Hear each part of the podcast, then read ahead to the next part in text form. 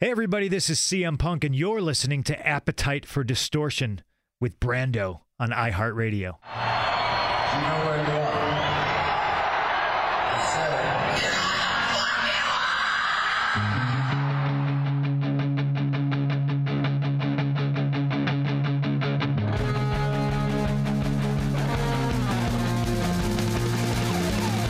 said it. This is Appetite for Distortion.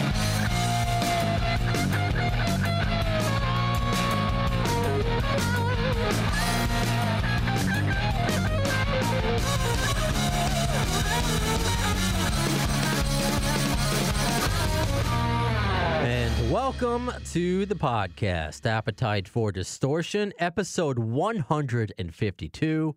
My name is Brando. Coming up momentarily, we will be speaking with Phil Brooks, more famously known as CM Punk. Certainly, if you're a fan of professional wrestling, UFC, you have no doubt as to what CM Punk brings to the table. But I'm not going to talk to him about wrestling today. No. And I'm going to get to why in just a second. Well, I guess the first reason is because he's going to be promoting a brand new movie, and it's in my favorite genre, and that's horror. And it's called Girl on the Third Floor, and it's being put out by Dark Sky Films, which has put out so many great movies. So just from the trailer and just, I guess, the name alone of the production and the director that's putting this out, it's going to be a quality horror film. And I've spoken about horror quite often on this Guns N' Roses bar mitzvah party of a podcast, our 6 degrees of GNR bacon, because if you're listening to this podcast, chances are you know Slash is a huge horror fan. I love when he posts horror stills on his Instagram or gives a review of a horror movie you just saw. And same thing with Dell James, their tour manager. He's a great follow on social media, always giving reviews of horror movies. So it's just the best of both worlds, you know, Guns N' Roses and horror. So that's basically what I'm going to be talking to CM Punk about. And to set this up properly for you, this is a very unique opportunity, not just to interview CM Punk. And it's only going to be for about 10 minutes. It's one of these shorter interviews that I do. So it's going to be a shorter episode. So if you're new to how this works, of course, sometimes we'll get on a guest and we'll speak for 45 minutes, an hour. In the case of Brain, it's been a couple hours sometimes. But with it's fortunate what my real radio job is. It's not this podcast. I'm just fortunate to have this pet project of mine just kind of intertwined with my real radio job. So CM Punk today is in New York City, Tribeca. He's in studio, and he's doing a full radio tour promoting his brand new movie. So I'm going to be hanging out with him for 3 hours while he talks to, I think, 24 or 25 stations across the United States, and I'm just right there in the middle. Appetite for Distortion podcast. I'm very grateful that I have these opportunities to interview them, and thanks to you, I've been able to prove that this is a real, legitimate podcast. Thanks to all my listeners, and that's why I'm giving these. You know, they wouldn't allow me to interview these people just because I work here. You've given me a great platform, and a viable platform that people want to be on, that the powers that be are impressed by. So that's given me. So again, thank you all to all of you listening, whether it be on iHeartRadio or Spreaker, or you found us through AlternativeNation.net to interview people like CM Punk. So it started at 8 a.m. Eastern time, and I had to get here super early, and so I'm recording this intro after my interview with CM. So I got to set it up. I just got to keep things real. You know, I know radio could be smoke and mirrors, but I like to keep things as tangible for you to understand, and just to break down the fourth wall, so to speak, because I just think that's kind of fun to see how radio works. So I've been already hanging out with CM Punk for 2 hours. He is through. I'm looking at him through a glass. He's talking to so many different stations promoting the movie, and of course they're asking. And I'll just answer it for you now because a lot of people have already asked.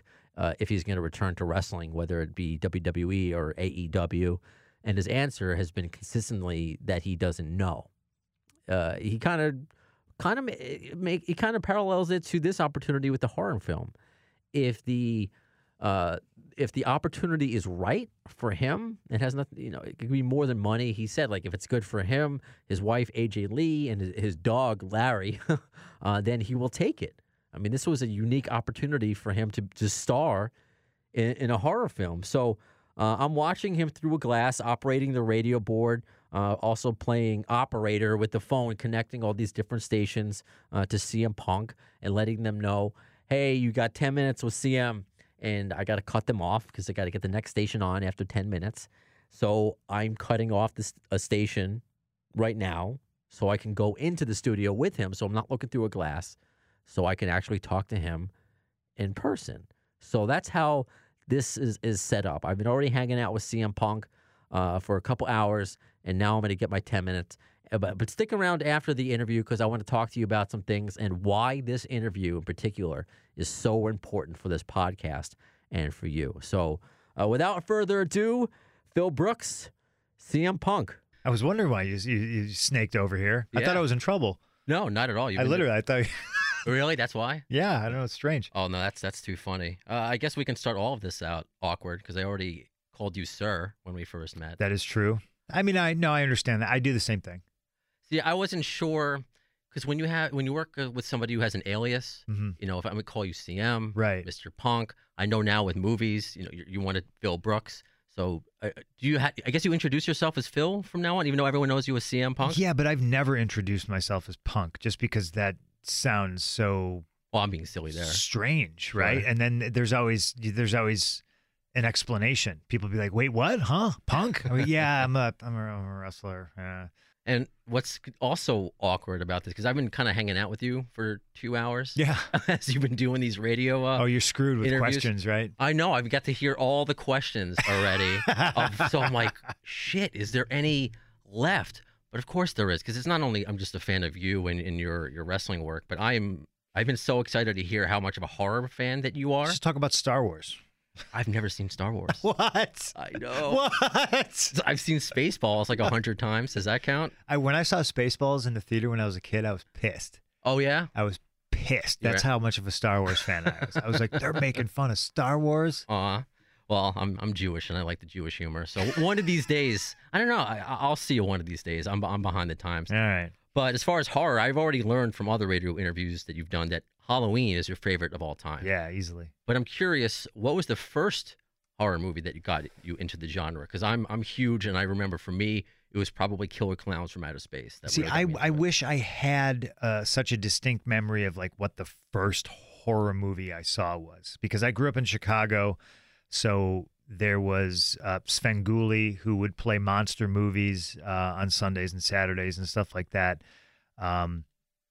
And I had an uncle who would show me movies like Animal House when I was like 7 years old. Okay. You know what I mean? Stuff like that. I remember seeing American Werewolf in London. Okay. And knowing, like, I should not be watching this movie, but that's the juice, right? You're a kid and you're like, hell yeah, I'm going to watch these movies I know I'm not supposed to watch. Mm-hmm. And I think American Werewolf in London, for how old I was like great gateway horror movie, you know, because it's a comedy, but it's a horror movie. Mm-hmm. And they hit you over the head with this gore out of nowhere sometimes. And like even to this day, 2019, the transformation scenes in that movie are crazy, you know? This is how you learn about Rick Baker. And then you see Summer School with Mark Harmon, and there's two characters in Summer School that are like horror nuts, you know what I mean?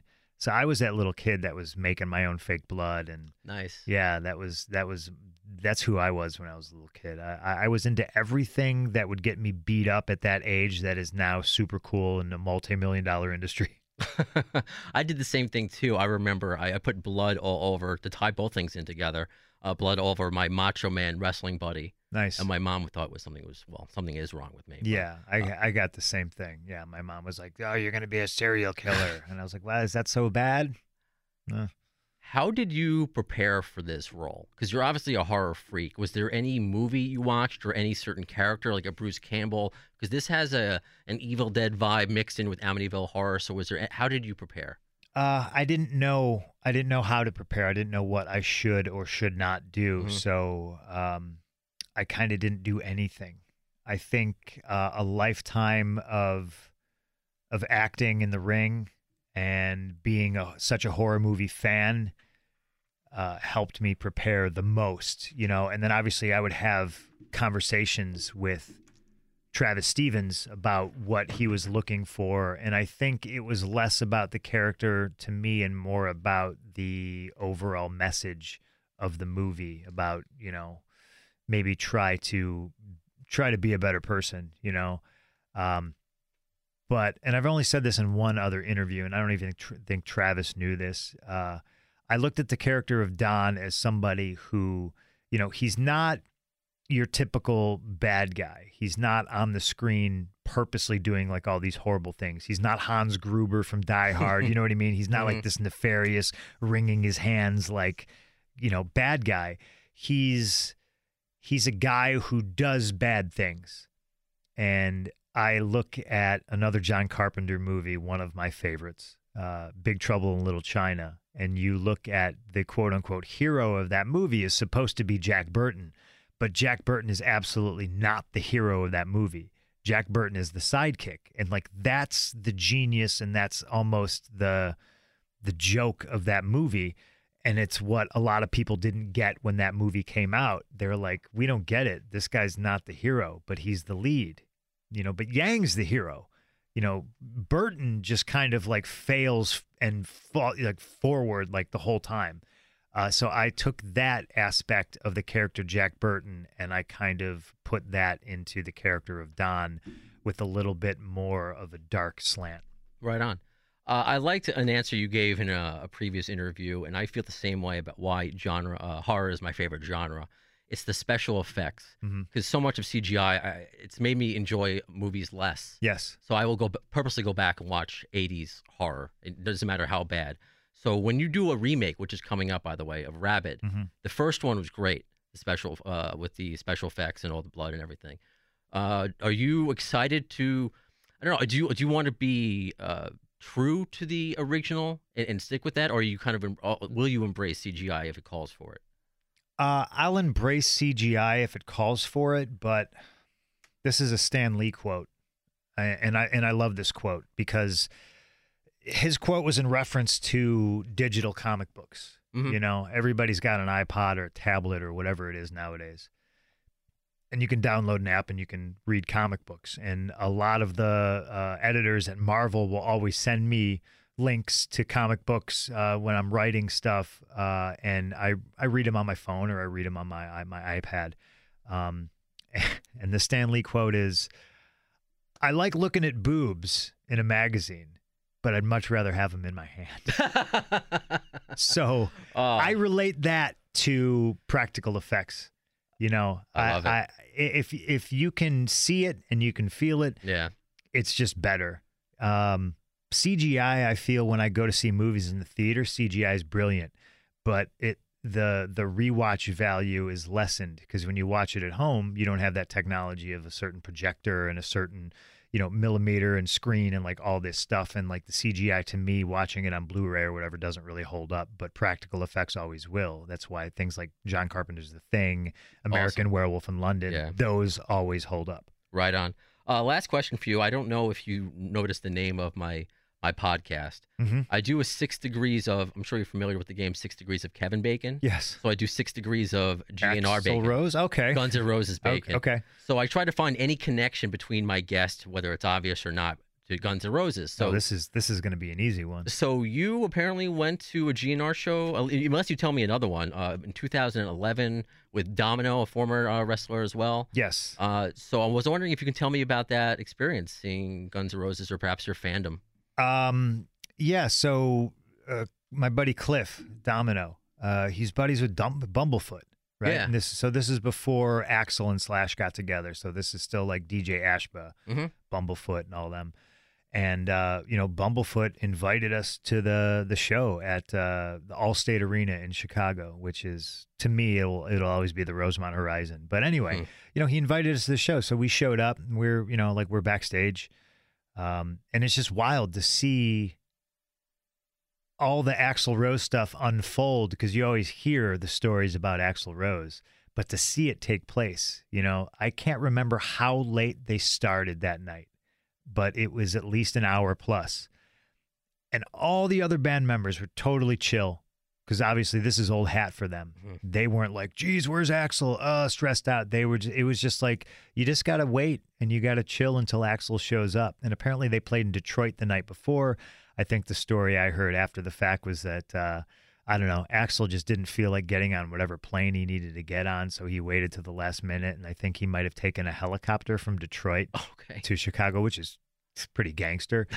And I was out in the hallway, and I was just like sitting there, and literally like all of a sudden it started happening, where Axl just literally like walked in the door, and he walked straight in the door and straight to the stage. So like as he was walking, everybody was screaming, Axl's here, let's go, you know what I mean? And the band had to like run out and be in position. And like he literally walked in the door, walked right on the stage, and just started the show. It was wild. Very wrestling kind of entrance. Yeah, yeah. I for sure was that guy. So I understand.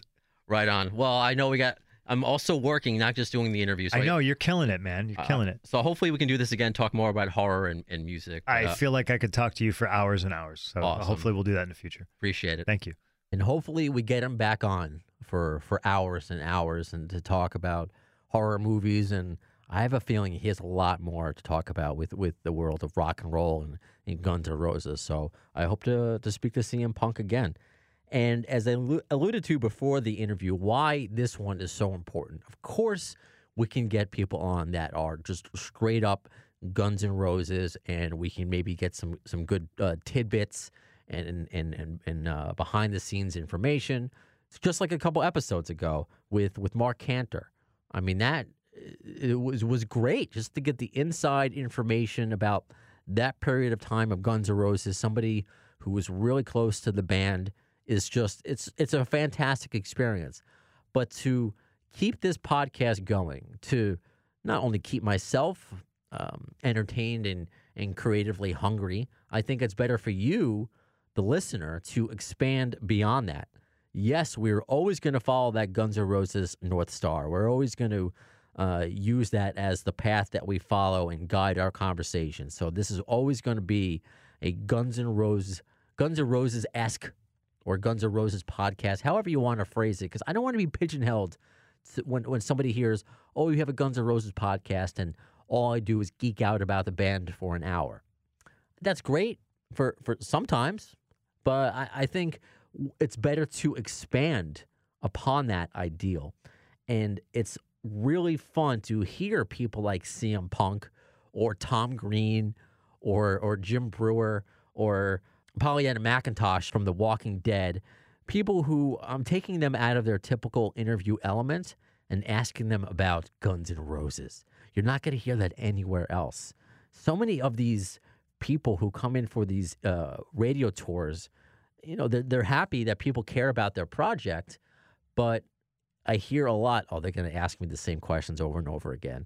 And I actually, you know, it's interesting for me that I got to hear for 2 hours all the questions that CM was being asked. I didn't want to ask him the same questions he had already been asked for 2 hours.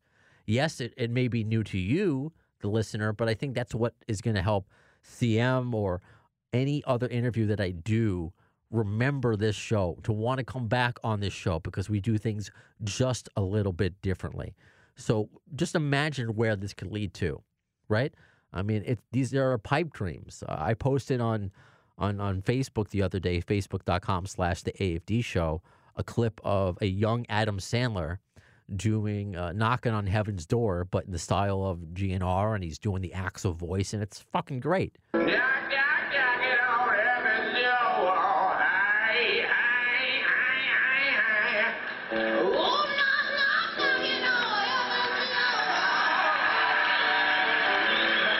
And you may remember that really a hilarious skit of SNL when they did the ABCs of metal. And I think it was Adam Sandler playing Axl, and I believe it was Kiefer Sutherland playing Slash. And Skid Row was the musical guest, so they even took part in the skit. So imagine what it would be like to talk to Adam Sandler about Guns N' Roses. How amazing would that be? Or, I mean, again, these are pipe dreams, but I never in my life would have imagined talking to Alice Cooper or Dave Mustaine, so I don't want, let's not set limits for ourselves. But what if we got Arnold Schwarzenegger? I mean, just think about all the questions he's already been asked. But let's talk to him about Guns N' Roses. How special would that be? And to happen on this show, the one that so many of you have followed since day one, episode one, and to reach those heights. So that's why this was so important. And I have mentioned before that I really wanted to break through the wrestling barrier to get them on the show, because there are so many wrestlers that have Guns N' Roses ties. I mean, CM Punk, yeah, he went to a show. That might not be the biggest tie, but Charlotte Flair, she has the word patience tattooed on her. She's a big GNR fan. Kevin Owens, who has been on record by saying that Chinese Democracy is his favorite GNR record. Sami Zayn. And you heard CM mention Domino. Deuce and Domino were former tag team champions in the WWE. And I believe I'm going to get on Cliff/Domino, I believe, on the show. So that's going to be fun. So that's again, it's going to, I'm giving you so many different episodes, and maybe you like the ones that are more geeking out about the band itself, and that's great.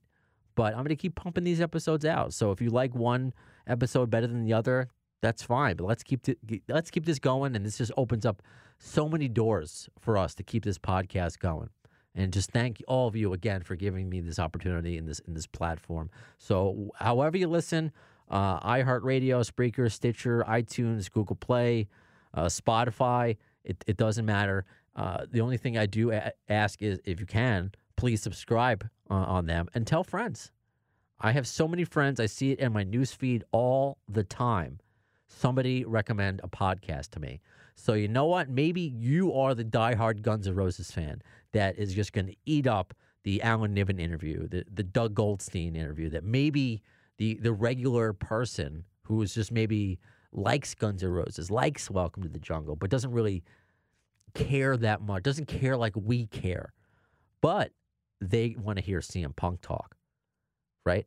But they want to hear somebody special, somebody different talk about Guns N' Roses. So maybe these lesser GNR episodes may be for them, right? So just tell a friend about Appetite for Distortion. And you know what? Let's not make this episode too short. So let's do this. News. We could talk about a few things breaking in the Guns N' Roses world. Of course, there's no news of new music. We spoke about last episode with Brett Buchanan of AlternativeNation.net about Rick Dunsford being banned from all Guns N' Roses shows because he is taking the blame for #GNR Leakgate, as I'm calling it.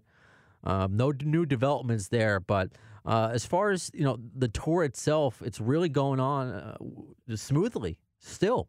You know, not in this lifetime, is forever in a lifetime. But something happened that was really cool the other day in Tijuana. And I want to read this, and I'll give a credit to Margot, who runs the GNFNR Not in This Lifetime Facebook page. She posted a video, and I shared it on our Facebook page, that the sound went out during the show. Like, it just died. The generators blew out. And just imagine, you know, 20 years ago, 30 years ago, what the fuck would have happened? Would have Axl have just left? Would there have been a riot? No, not this time. Not in 2019. There was a sing-along.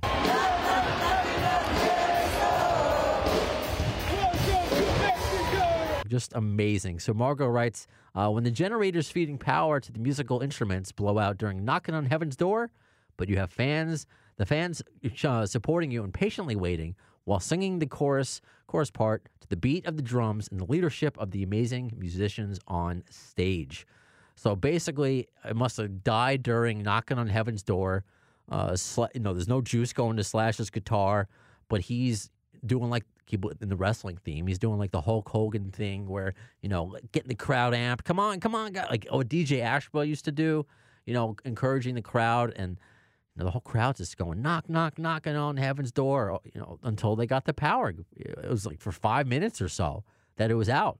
And Frank is, keeping the fans entertained. So that's a special moment, I think, not just for those fans, but for the band and the tour. And it just shows you, again, where this organization is at today and where it was.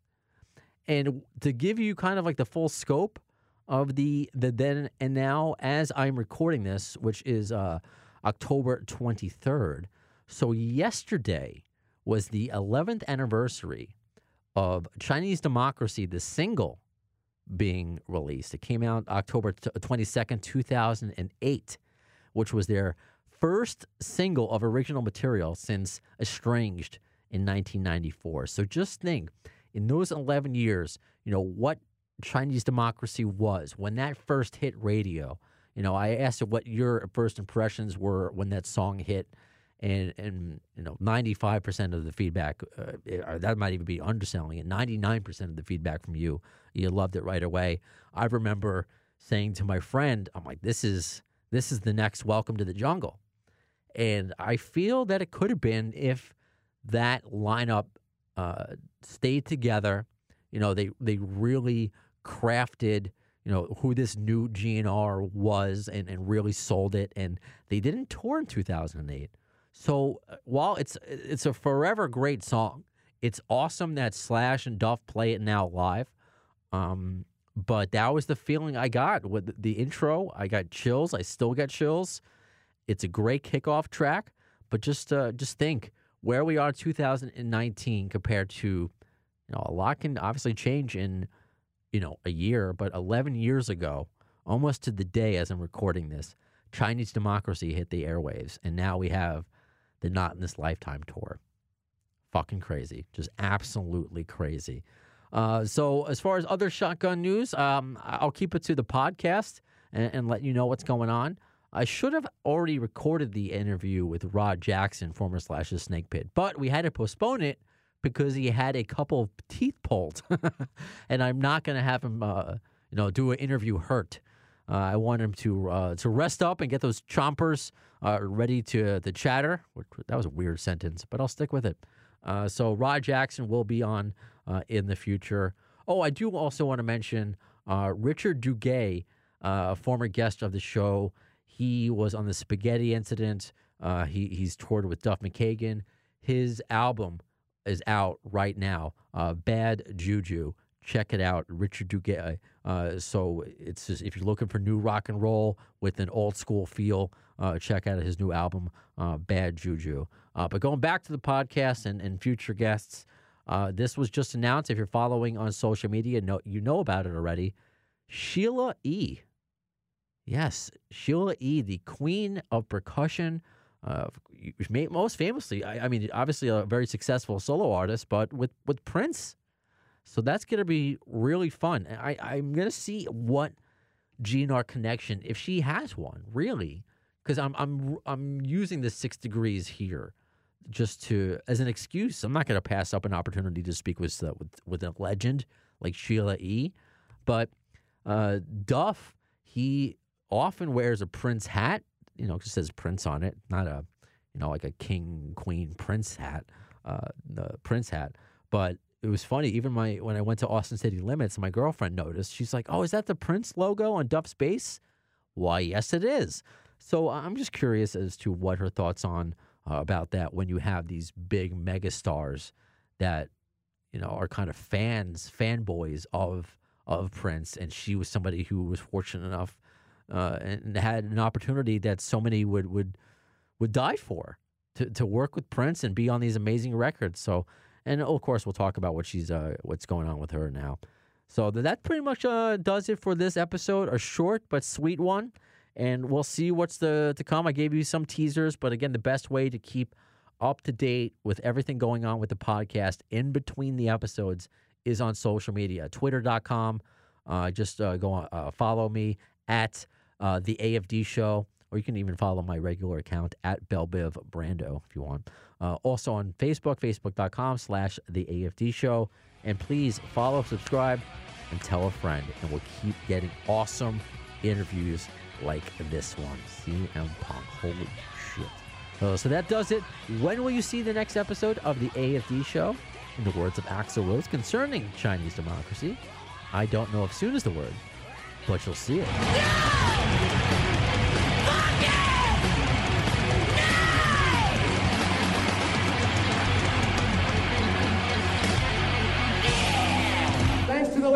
Security, I'm going home.